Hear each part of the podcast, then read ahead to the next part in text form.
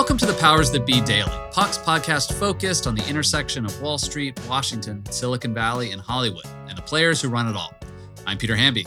It's Friday, April eighth, and today we are talking to Puck co-founder Matt Belloni about what else? Showbiz, baby. Matt tells us what went down in his interview with departing Warner Media C E O Jason Kilar, and whether the Academy will take more steps to punish Will Smith for the slap. And later, we'll hear from our fearless leader, Jon Kelly, to tell us what's going on in Puck World. We'll hear about all that and more on today's episode of Powers That Be.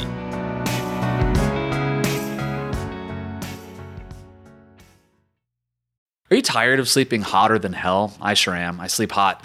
There's something crucial about sleep that eludes us when we're too warm, too uncomfortable, and too caught in the web of our own thoughts to drift off. And while curiosity fuels our days, science tells us that cool sleep recharges our nights. That's where Chili Pad by SleepMe comes in. Meet the bed cooling system that elevates the quality of human life through cool sleep. The Chili Pad bed cooling system is your new bedtime solution. I love it. It lets you customize your sleeping environment to your optimal temperature, ensuring you fall asleep, stay asleep, and wake up refreshed. Chili Pad works with your existing mattress. It's a water-based mattress topper that continuously controls your bed temperature from fifty-five to one hundred fifteen degrees, allowing your body to rest and recover. This isn't just about escaping the heat, it's also about optimizing your sleep for better health, more energy, and improved physical and cognitive performance, which I obviously need hosting a podcast. Chili Pads are designed for one or two sleepers, so if your sleep partner likes to sleep at a different temperature, or you only need it for one side of the bed, that's okay too, and we know that's crucial. Plus, you can schedule automated temperature changes to trigger deep sleep. But when I'm at home, Chili Pad solves those problems. So trust me on this one. Visit sleep.me slash powers to get your Chili Pad and save up to three hundred fifteen dollars with code POWERS. This offer is available exclusively for Powers That Be listeners and only for a limited time. Order it today with free shipping and try it out for thirty days. You can return it for free if you don't like it with their sleep trial. Visit www.sleep.me slash powers because you're not just investing in better sleep, you're creating a better life. Happy Friday, everybody. I am joined today by my erstwhile colleague, Matt Belloni, our Hollywood savant. Matt, how you doing, man? Do you have your Coachella outfits for next weekend picked out? I got my weekend outfit. The weekend is so much better than Kanye. I mean, got to admit that. And an added bonus, you know he's probably going to show up. Wait, are you going? No, I'm not. I, oh, okay. I come on. Are you kidding? I'm going. Unless a helicopter would pick me up, fly me over there, drop me physically onto the the crowd area there, and then pick me up right after the show and take me home. I am not braving any of the nonsense that you have to do to go to Coachella. Katie and I got tickets for Coachella in twenty twenty and have been waiting two years for this. So we are we are doing it. We are doing it. God bless you. More power to you. So for everyone listening, the reason you haven't heard me and Matt bullshit about topics like Kanye West for so long is Matt has a very good podcast over on the Ringer Network called The Town. You had Jason Kilar on, who recently said he was going to resign as C E O of Warner Media. And you talked about H B O Max and C N N plus. What's your headline from that interview? Because I feel like if you listen to Puck and you read Puck, you care about Jason Kilar and Warner Media. Yeah, Jason, who was gracious enough to do the interview, even though he was literally had one foot out the door, he's leaving the company. He was really a transformational figure there, a disruptor. He came in, he's only been there two years, and one of which was, you know, height of the pandemic. But the mere fact that he sacrificed the twenty twenty-one movie slate, put it all on H B O Max to help build that service. Say what you will about the money that they burned in doing that and putting all those movies and pissing off all of Hollywood. The H B O Max service is now competitive with the big boys. It's up there in the seventy-ish million subscribers, and they are in the same conversation with Disney Plus, not quite on the Netflix level, but it enabled them to play in that sandbox, so to speak. And it'll be interesting to see how the new regime at Discovery Warner Brothers, or Warner Brothers Discovery, I think they're calling it, how they are going to take that H B O Max product and try to supercharge it, and whether they'll be able to if they don't have first run movie theater quality movies on the service the same day they're in theaters. Did you ask him to name his favorite C N N Plus show? I didn't, but he did say that the plan for C N N Plus is ultimately to have it be a tile within H B O Max that will be, you know, accessible for an upcharge, and they will try to kind of quasi-bundle it that way, which makes a lot more sense than trying to get people to subscribe to C N N Plus as an outside service. It'll essentially be the modern equivalent of when you called to order H B O and they said, oh, but if for two dollars more, you can have Showtime. And a lot of people did that. I forgot so, about that. You're right. When you're going to sign up for H B O Max in the future, they'll say, hey, how about C N N Plus for three bucks? And people might do that. They might. They might. I don't think that's a terrible strategy. Okay. So I want to ask you, Matt, about Will Smith. We haven't talked about this since it actually happened. We know he resigned from the Academy. And the Academy today, Friday, I believe, is meeting to discuss whether to do what with Will Smith. And also, sub question for people listening and for me, what is the Academy? Like, who makes up the Academy? All right. So there's this thing called movies. No, no. Okay. No, come on, man. The Academy has been around for ninety-something years. It is an organization that was started by the original moguls in Hollywood to promote the industry and to create a kind of a arts organization around this nascent business of filmmaking. It has since become a quasi, I call it like the city council of Hollywood, in the sense that it is a body that people look to to represent the industry, for better or worse. And the big thing they do every year is they put on the Oscars. And it's become one of the greatest promotional vehicles in the history of media, because at one point, forty, fifty million people were watching the Oscars. Now, it's come way down. This year's ceremony, even with the slap, got to about fifteen, sixteen million, which is not very much compared to the heyday, but it's a lot better than the ten million that watched last year. So it does mean something to be in the Academy, and people really want to be invited. It's all different branches across all the categories you see on the Oscars. Those represent branches of the Academy, and they have this fifty-four person board of governors, which is three people from each branch plus some at-large members that gathers to decide what to do for the Oscars and all their other things. And one of the things they have to decide now is what the hell to do with Will Smith. He completely embarrassed them. He brought shame on the Oscars and on the Academy in general. And, you know, they have to do something to send a message that this is not okay. So what are they going to do now that he has resigned from the group? They're probably going to ban him from future Oscars, which he could still attend even if he's not a member right now. And you can still be nominated for an Oscar and win even though you're not a member. They could take away his privileges for being nominated, which would be a big deal for this movie that he has coming out mm-hmm. later this year called Emancipation, which had already been pegged as like an Oscar-style movie. And in the worst case, nuclear bomb scenario, they could ask for his Oscar back, the one that he just won. I don't think that's going to happen. Um, that would open up some pretty... Yeah. significant Pandora's boxes that they don't want to open. I mean, Harvey Weinstein still has his Oscar, Roman Polanski, and they were not asked to give them back. And keep in mind, Roman Polanski fled the country when he was on trial for rape, and the Academy has not asked for his Oscar back. So I don't think Will Smith is going to have to give his Oscar back. And that gets to the larger question here, which is this kind of crisis of hypocrisy that Hollywood is dealing with right now, which is basically... You know, people saw what happened on that show, and it only reinforced some of the moralism debates and, you know, you think you're better than us, and how dare Hollywood people preach about these issues like violence or, you know, taking responsibility for your actions, when literally we saw Will Smith smack a guy, then sit in the crowd for a half hour, then get up and give his speech, cry, and everybody gave him a standing ovation. He went off to party at the Vanity Fair party. And only the next day did people wake up and say, oh, wait a second, that was wrong. We we now condemn that. Another sort of conversation I'm seeing out there, this is also something I've talked to my friends about, it's something you see on Twitter, is has the backlash to Will Smith gone too far at this point? Like, the dude didn't kill anybody.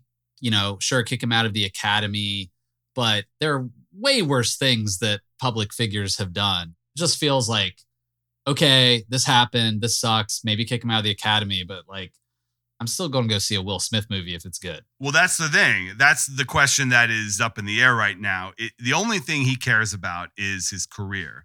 Doesn't care really about the Academy. It's not yeah. great to be kicked out or to have to resign, but are people going to pay their money to see a Will Smith movie? And if so, what kind of Will Smith movie? And if you are a company like Sony Pictures, which makes the Bad Boys movies, are you going to budget one hundred fifty million dollars betting on whether people are going to come back and see Will Smith in that kind of role? And my thinking right now is that you're not going to do that right now. Now, there is a path back, and I one hundred percent agree with you that this is survivable. He can come back from this kind of a scandal, but it's going to take some savvy moves. The first one was resigning, I think, before he can be kicked out. He'll probably reemerge, whether it's an Oprah interview or some kind of a friendly venue to explain what happened and his thinking that night. He probably will make a donation to some anti-violence charity. He'll probably make appearances. Those are the kinds of things you do to kind of show that you're, quote, doing the work. And I think people will welcome him back at some mm-hmm. point. I mean, look at Tom Cruise. Tom Cruise was unemployable in the mid nineties after the whole couch jumping episode. And he used the Mission Impossible franchise and got himself back. I mean, Mel Gibson had an anti-Semitic meltdown. And, you know, he was a filmmaker and used those filmmaking skills to get himself back. He's not a movie star like he once was, but he works. So there is a path back. On that note, and this is imperfect science, I just went to Google Trends and searched Emancipation movie, uh, which is Will Smith's movie about a uh, runaway slave that Antoine Fuqua made. It has a lot of Oscar buzz. You mentioned it. After March twenty-seventh, search interest in that movie took off. uh, in the sense that no one knew really maybe what it was. And then now a lot of people know what it was. So we'll see if people actually follow up on that and go see it. It's on Apple. So it'll be an Apple play. And th- But then it's like, are they going to promote it? Because are they going to yeah. be seen as endorsing Will Smith if they promote it? And if he's not eligible for Oscars, does it become an awards movie for everybody else who's in the movie? You don't want them to suffer because of one guy being an asshole. So are they going to, you know, campaign the movie regardless of Will Smith? And, you know, will there be a lot of looky-loos that tune in to watch the movie because of the scandal? Maybe. Yeah, that's more what I'm thinking. Anyway, thanks, Matt. We'll see you next time. Good luck on the town. Please come back more often. We miss you. Anytime. Thanks.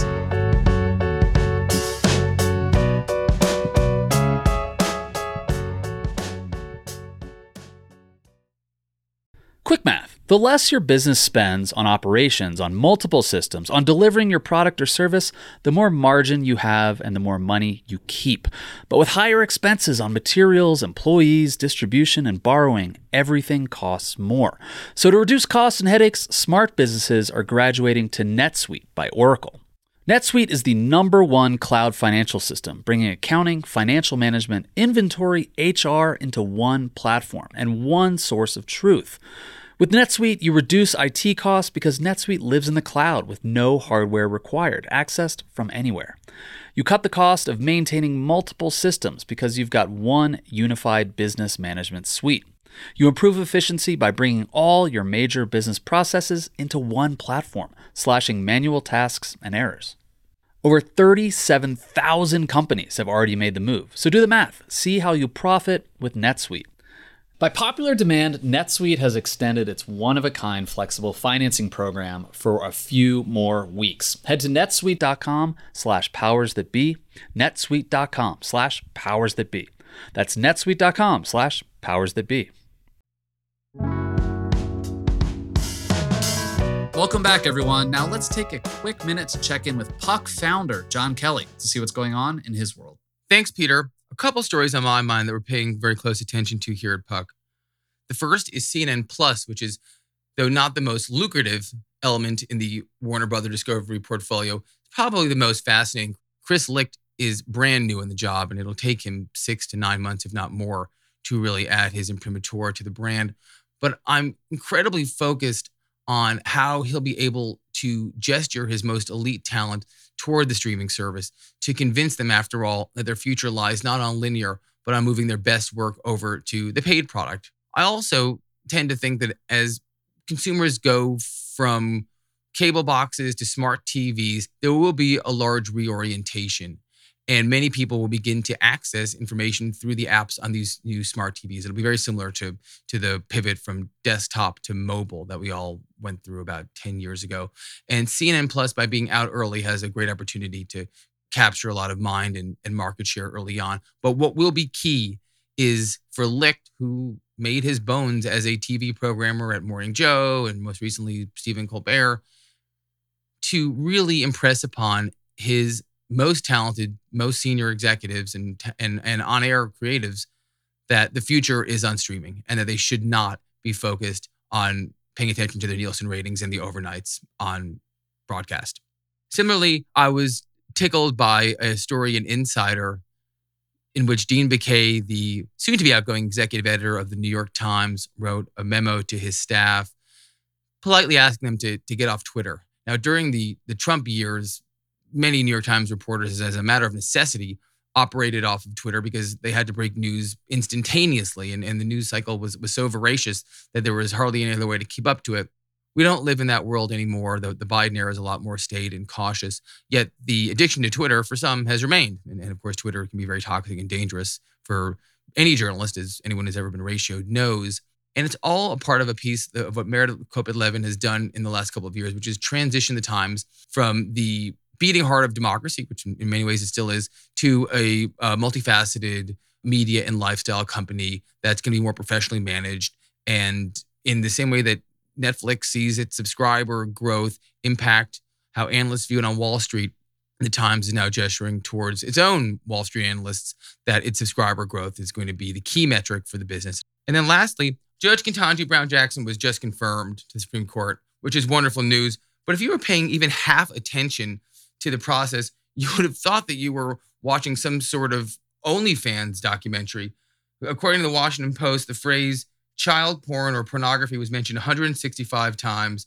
There are also, according to transcripts, and again, I'm getting this from the Post, one hundred forty-two uses of sex or sexual abuse or sexual assault or sexual intercourse, sexual crimes, fifteen utterances of pedophile, thirteen of predators, eighteen of prepubescent. What the fuck is going on here? It's absolutely outrageous. Well, what's going on here is that a number of the most august Republican senators seem to be making some sort of reference to child pornography as a way of gesturing towards QAnon conspiracy theorists who believe, and according to the Post, that pedophiles control government by portraying Jackson as an ally of monsters who sexually exploit children. This is wild, absurd, nonsensical stuff. This is obviously troubling and it's incredibly disgusting, but it suggests to me just how fragile the modern Republican Party is and how unbelievably ripe it is for disruption, not by another neo-Trump. I think that's the mistake that, that, that many are making, but by someone who actually can find a way to ignore this fringe that really is sucking the brain trust of the party down the toilet with it. It'll be fascinating to see in the next five years if there can be a charismatic figure who can lurch the party away, because there is no doubt in my mind that the likes of, of Cruz and Hawley and Cotton and Graham don't want to be doing this. They just don't have the guts to stop. Peter, thanks so much. I'll talk to you on Monday. Thanks so much for listening to another episode of The Powers That Be. As a reminder, The Powers That Be is the official podcast of Puck. We'd like to thank Ben Landy, Liz Goff, and Alex Bigler for their editorial and production guidance. If you like what you hear on this podcast, please share with a friend. It really helps us keep delivering the inside scoop that only Puck can offer. You can visit us at puck dot news and on Twitter at puck news. I'm Peter Hamby. See you next week. This has been a presentation of Cadence thirteen Studios. Please listen, rate, review, and follow all episodes wherever you get your podcasts. The Powers That Be Daily is executive produced by Jon Kelly, co-founder of Puck, and Chris Corcoran, Chief Content Officer and founding partner of Cadence thirteen.